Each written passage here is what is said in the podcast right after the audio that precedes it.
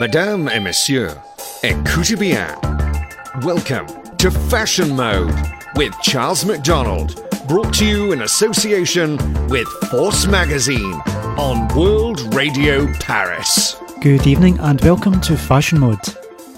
This is the primetime fashion show for World Radio Paris, brought to you in association with Force Magazine. I'm Charles Daniel McDonald and I will be hosting the show exclusively for World Radio Paris. We are going to start off by having a look at the most recent run of International Fashion Weeks for the Autumn Winter 2019 instalments, and here I will be explaining why Paris, as always, sets the scene and what you can expect to see on the streets of the capital for the upcoming season, plus the influence that the French designers and fashion houses have had on this divergent international industry. In accordance with the International Fashion Calendar, our first point of call takes us to New York.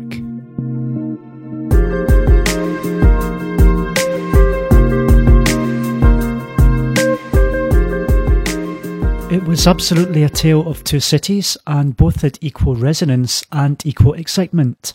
They are very lucky in New York to have so many established names, great names in fashion like Ralph Lauren, Michael Kors, Oscar de la Renta, and Carolina Herrera. There are so many names that have been with them and have a very established and known look. We would also like to particularly mention the row because that is done with so much interesting proportion and wonderful acclaim, and in a season where so many designers were embracing these amazing colour mixes they were very refined, very minimal, and very black and white. Then, of course, Tom Ford brilliantly kicked off the week with a collection that played towards all his strengths. Fantastic tailoring, very sleek, much of it in surprising and very beautiful colours. Marc Jacobs is a designer that fits both in the established world of American fashion, but is also so fearless in his approach which was also about sculpture and volumes and his own romantic gestures like feathers and sequins. We do now have a whole brilliant generation of younger designers. They're completely fearless in their approach to even the idea of a fashion show. They embrace inclusivity, they embrace diversity, and they embrace positivity. They're putting their friends in their clothes, they're using a wonderful mix of characters and models that people wouldn't necessarily associate with models on the runway. It's been much more about individual expression and celebrating inclusivity. And I think that New York has really been at the forefront of all that. There's a lot of volume, there's a lot of interesting proportions, big shoulders, sloping shoulders. In a way, the mood was much more discreet. It's about the woman more than what she's necessarily wearing a lot of layering of the pants still going forward, a lot of fantastic, wonderful capes and coats here at Marc Jacobs, and I thought overall it was a fantastic season. Hopping across the pond to London Fashion Week, and what I was very struck by in London is how many wonderful young designers have been here and how engaged they seem to be with topics such as sustainability, or race. Or obviously, since we're here in London with Brexit, and as a result, you feel that their collections and how they're showing their collections are truly informed and interesting and very aware. It's interesting to go around London and to see so many young activists demonstrating. They're just saying that this is our future, we believe in this, and you need to take notice. I think that the voices of the younger generation of designers are saying exactly that. I've also been struck in London by how many talented young female designers are working in a very vibrant way here in London. We have Mary Katrantzou, Simone Rocha, Molly Goddard, and obviously Grace Wales Bonner. It's wonderful to see a young designer have a voice for race and inclusivity and diversity such as Grace Wales Bonner does. I'm so happy that Victoria Beckham seems to be staying in London. She's obviously such an important voice for fashion, and I loved her show. I thought it was very confident, very sure, very grown up, and very sexy and cinematic with beautiful checks and beautiful tailoring. Personally, with one of the other female designers like Sarah Burton, working with McQueen or Stella McCartney under her own label, should really consider showing more of their collections in London.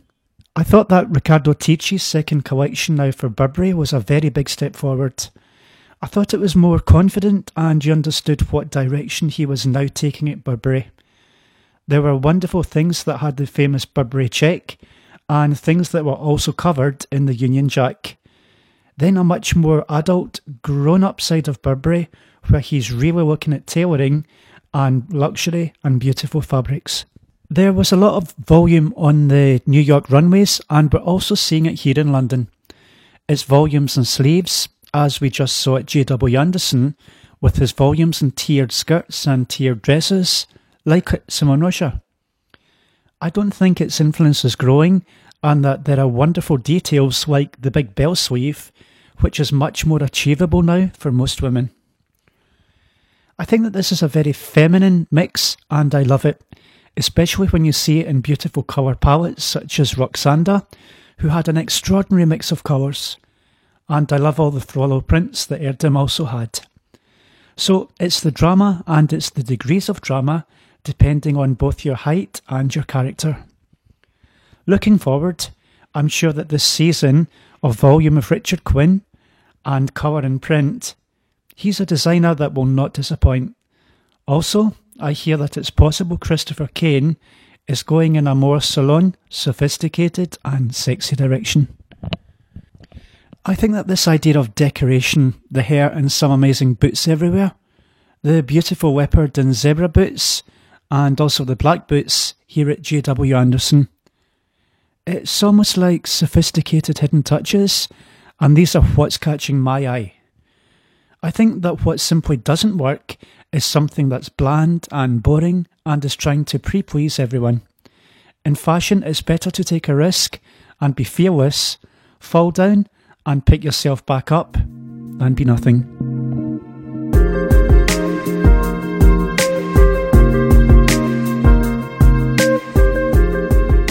Following three weeks of couture influence shows in New York, London, and Milan, the biggest surprise of the autumn winter 2019 season was the message in Paris clarification, simplification, and purification.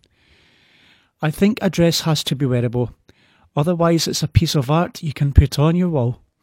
You have to make creative pieces for real life. If I buy something, it's because I want to use it every day. Maria Grazia Chiuri said of her Christian Dior show, which interpreted the codes of the house, in contemporary and practical manifestations that felt decidedly shopping focused. If you're a brand with such a huge history, you have to maintain the codes. But the brand has to be contemporary, so I think about maintaining time. I don't think a brand like Dior has to be so close to the idea of seasonal. You don't buy a piece for one season only. It's widely acknowledged that Chiuri's collections more of an accessible nature than a past creative director's, have increased sales at the house.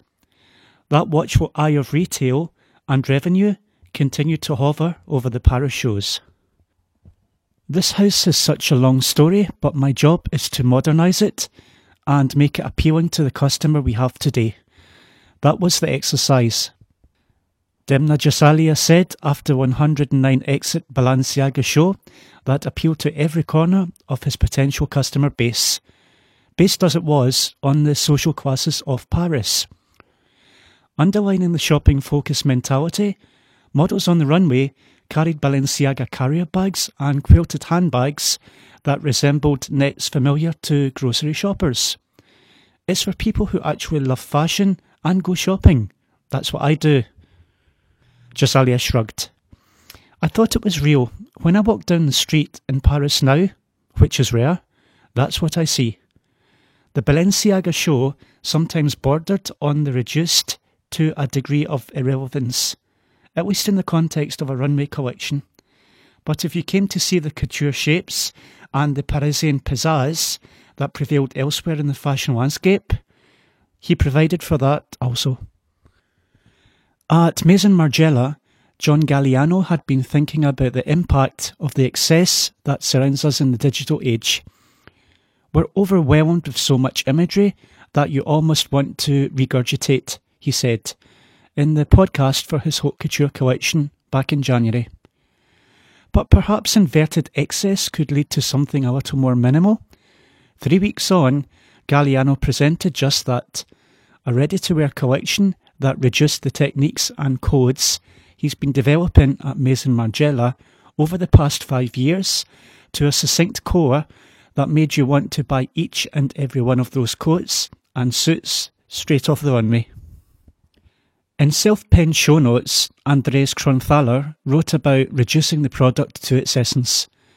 In short, I've just made the necessary things. In the showroom too, he explained.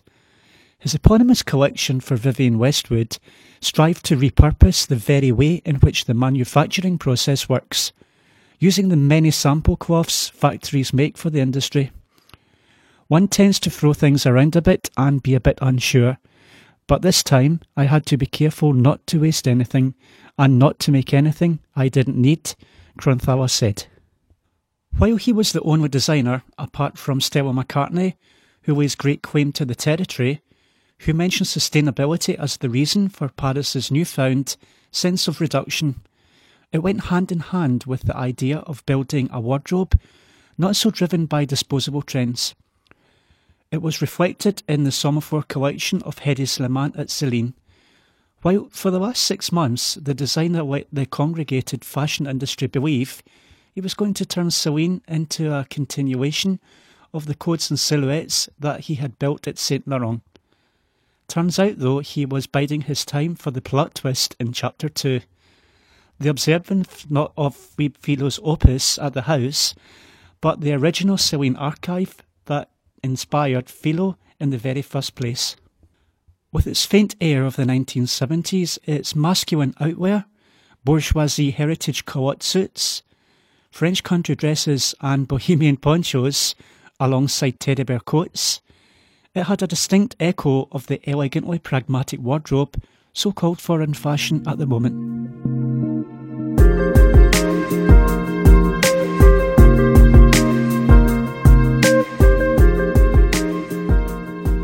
The wardrobe Philo created at Celine was often referred to as compromising intelligent clothes. Since her departure, designers have seemed keen to take the reins of her sophisticated, handsome form of glamour, something that was clear in critically applauded shows from Paco Rabanne and Chloe to. It also appeared at Lanvin, where Bruno Sialelli, a former Loewe and Rabanne designer, had his debut presenting a collection that fell into the arty and eclectic corner of fashion, exemplified by the Loewe he came from. In its patchwork of nomadic and folkloric elegance, a richness of fabrication, surface decoration, and peculiar cuts and layering, it looked a little bit like Loewe. A little bit rooted in art, in pseudo intellectualism, and, of course, the traveller. The look was part well to do gatherist, but part electric librarian. Paris wasn't without its glamorous moments. Pier Paolo Piccioli had an Annus Mirabilis last year, and his emerging influence has resounded from the runways of emerging designers to the grand maisons this season. The Valentino effect, as we call it, is one of dramatic volumes, dreamy colours, and majestic romanticism. After the couture, I wanted to move away from the safe territory. I wanted a change of silhouette, he said, about his first ready to wear collection of the new year. Still sculptural in the tradition of haute couture, his new daywear was characterised by a slight devolumization of coat shapes, amplified long lines, and intensified mini dresses. Then he let Jun Takahashi of Undercover, who collaborated on his motives for last week's Valentino's men's collection, plaster coats and dresses in prints featuring photographs of neoclassical statues of lovers. Piccioli adorned them with rose embroideries and sprinkled beads and sequins on top. But it was when he stripped his exquisitely draped dresses and fluid tearing of all the motifs and embellishment and dared to let them breathe in all their purified, ravishing, and painted glory that Piccioli's collection was at its strongest. Because the truth is that this couturier's charismatic talent and feeling for clothes are so strong he doesn't need designer collaborations, prints, or poetic slogans to evoke the universe that he's created here at Valentino. He really is a poet in his own right. Speaking of poets, Rick Owens had been feeling the glamour too. Everyone's kind of complaining about how the world is going down the toilet. It's always been going down the toilet. We've never lived in a generation as luxurious as we do now. With all of his knowledge at our fingertips, this is the most luxurious we've ever had it, and we're still complaining. There's a sense of entitlement to that, he said. So I thought, just stop complaining. I'm just going to do the most fierce, glamorous collection I can. But kind of like a hard glamour. We all have to deal with adversity, so shut up and put on some makeup and so he did. In a Charles James inspired cocoon coat, reinterpreted in nutria with ravishing oxblood gowns, constructed like metal plates forged to the body. At Givenchy, Clare Waight Keller showed an eclectic collection that demonstrated her newfound exuberance at the house. The couture infiltrates all of the collections from now. There are elements of it that feel so important to the progress of ready to wear, she said. It was queer and voluminous nylon taffeta structures, borrowed from couture, that made for the most compelling structures in the collection. And in her pristine racehorse tailoring, which she deserved to be exercised and clarified in a multiple look study to really hammer home the proposal.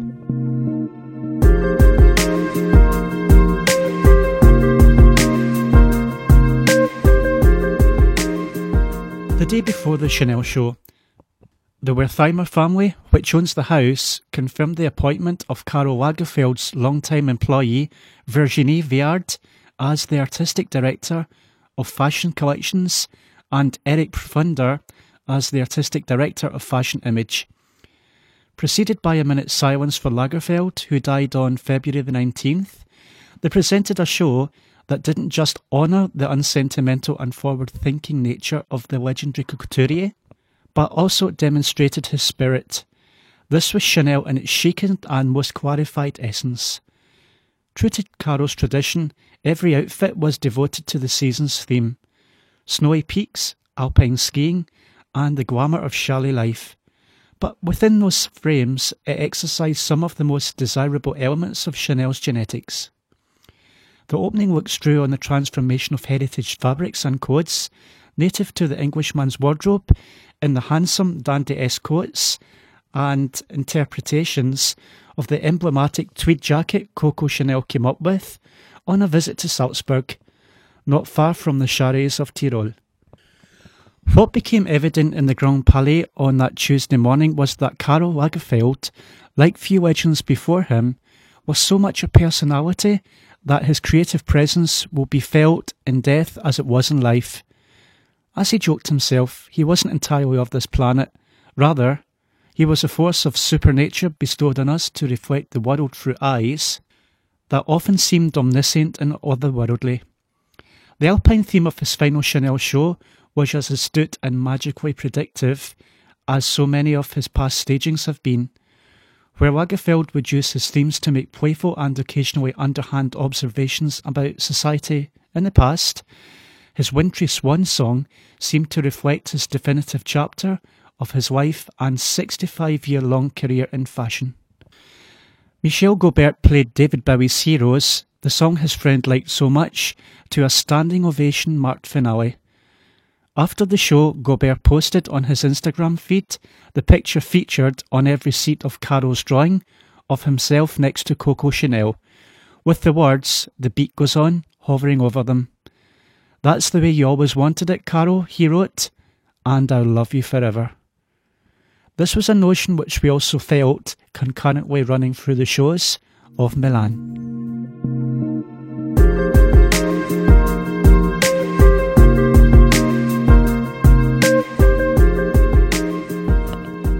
Moving southerly and onto more continental climes, let's look at Milan and Paris Fashion Week and what they meant for the industry. Well, the collections at both Milan and Paris have obviously been a very emotional two weeks, because they've been overshadowed by the fashion world losing its greatest master in the person of Karl Lagerfeld. I mean, obviously, Karl had worked on both the Fendi collection and the Chanel collection. I think that the Fendi show, everything was very raw. It was almost impossible to look at the clothes, but they were youthful and they were wonderful accessories. I think it was just too close timing. But I think since we had some time to reflect, by the time we reached today, which is the closing day of Paris, and we saw Chanel, I think that everyone very much wanted to honour Caro and his great sense of design and how he always so brilliantly reinterpreted the code of Chanel. Because whatever collection it might be, it was still a Chanel jacket, a Chanel handbag, a Chanel tweed, and a Chanel check, all of which we saw this morning, set against a backdrop of the Tyrolean, I think it was the Tyrolean ski village, and we were literally walking through the snow as we were walking through the sand last season. There were many strong directions that we took away from the collections. One, of course, was a sort of rather brooding sense of romance. A lot of designers such as Valentino, McQueen, Dolce & Gabbana, and Prada really did look at a sort of fractured rose. It was a gothic romantic idea of love maybe being destroyed or having been missed, or hopefully love to come. It was definitely something a little melancholic and romantic about it, but it was also very grown up. Another idea that we kept coming back to as we were watching all the collections was that things seemed to be much more adult and sometimes much more nostalgic. I would particularly say Celine, where Hedi Slimane went back to an idea of a very French movie star with beautiful, simple coats, outerwear, sweaters, and knits. I felt that people of clothes being much more discreet, which we also saw Hermes, and was very in tune with how people are feeling right now. What we're not seeing is a lot of exposed skin or midriffs or cutouts. Everything is much more like the sleeves are long and the necks are high. There is a real sense of that it's more about the women and less about the clothes. Let's take a look at designer Rick Owens, who's known for his very conceptual shows. Here you would see that he pulled back and did something that was much more adult and romantic and grown up. I'd also like to mention how we did see a huge amount of checks in menswear, tailoring and suits. Whether it be trousers or skirts, the menswear idea was again this season prevalent. I thought at Givenchy it was a great success of a show, of check and leather, with a real emphasis again on the shoulders, but not in an aggressive power suit way, just in the strong way that it was seen at a show, like Balenciaga, where the girls came out practically running down the runways with their collars up. Their heads were down, and the shoulders were definitely moving forward, like a footballer on the field.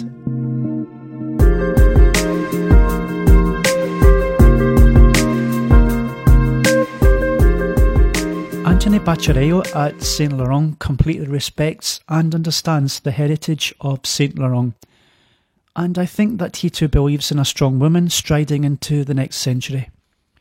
Obviously, there were great menswear trends, such as tweeds at Versace, and also there was a sense of eclecticism in the fabrications and Versace being Versace glamour. I actually feel that so many of the female designers were outstanding. Vera Wang was terrific back in New York, but I feel that Maria Grazia was as well. Here we are now looking at Miu Miu and looking forward to see what the future will unveil here. You can feel that this is a time where designers are thinking very deeply about what fashion means and what image they're trying to project.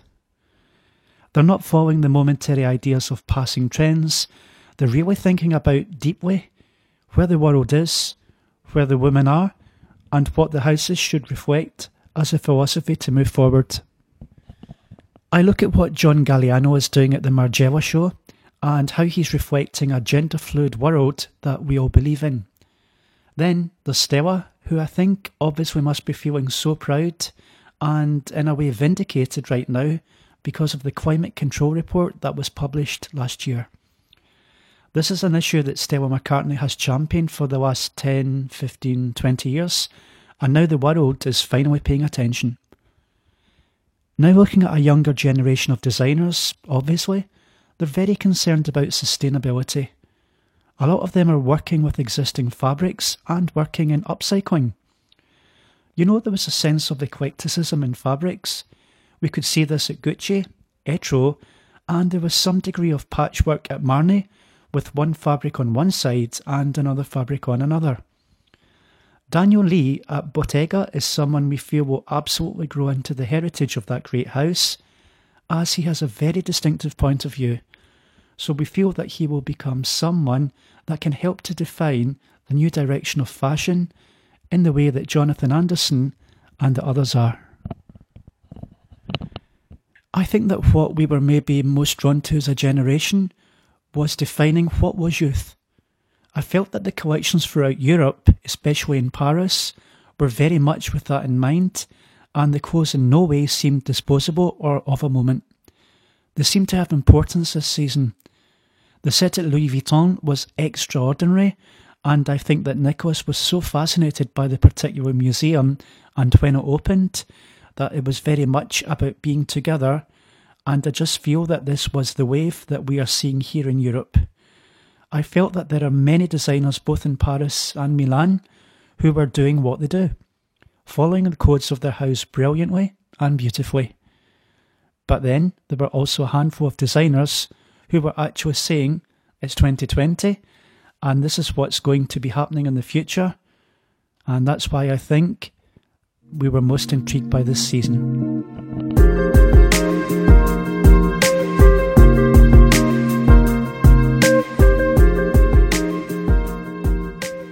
I hope that you can join us for the next show where I will be looking at the most recent exhibition of the infamous Mad Hatter himself, Stephen Jones. This sees him swap his Dior atelier at Avenue Montaigne for the Baroque boulevards of Brighton Pavilion. It is here that he hosts his namesake exhibition, which acts as a retrospective of the last 30 years of his professional life. Stephen Jones Hats features over 180 offerings from his wife, beginning at London Central St Martin's, right up to his current tenure at Christian Dior. Apart from this, what else you can expect to see on the streets of Europe, with Paris as always acting as the protagonist for the new fashion season. With more details and features to follow, you can catch up with all the news, views, and reviews on forcemagazine.com and FORC Magazine on Facebook, Twitter, and Instagram. Until the next time, keep your fashion mode on.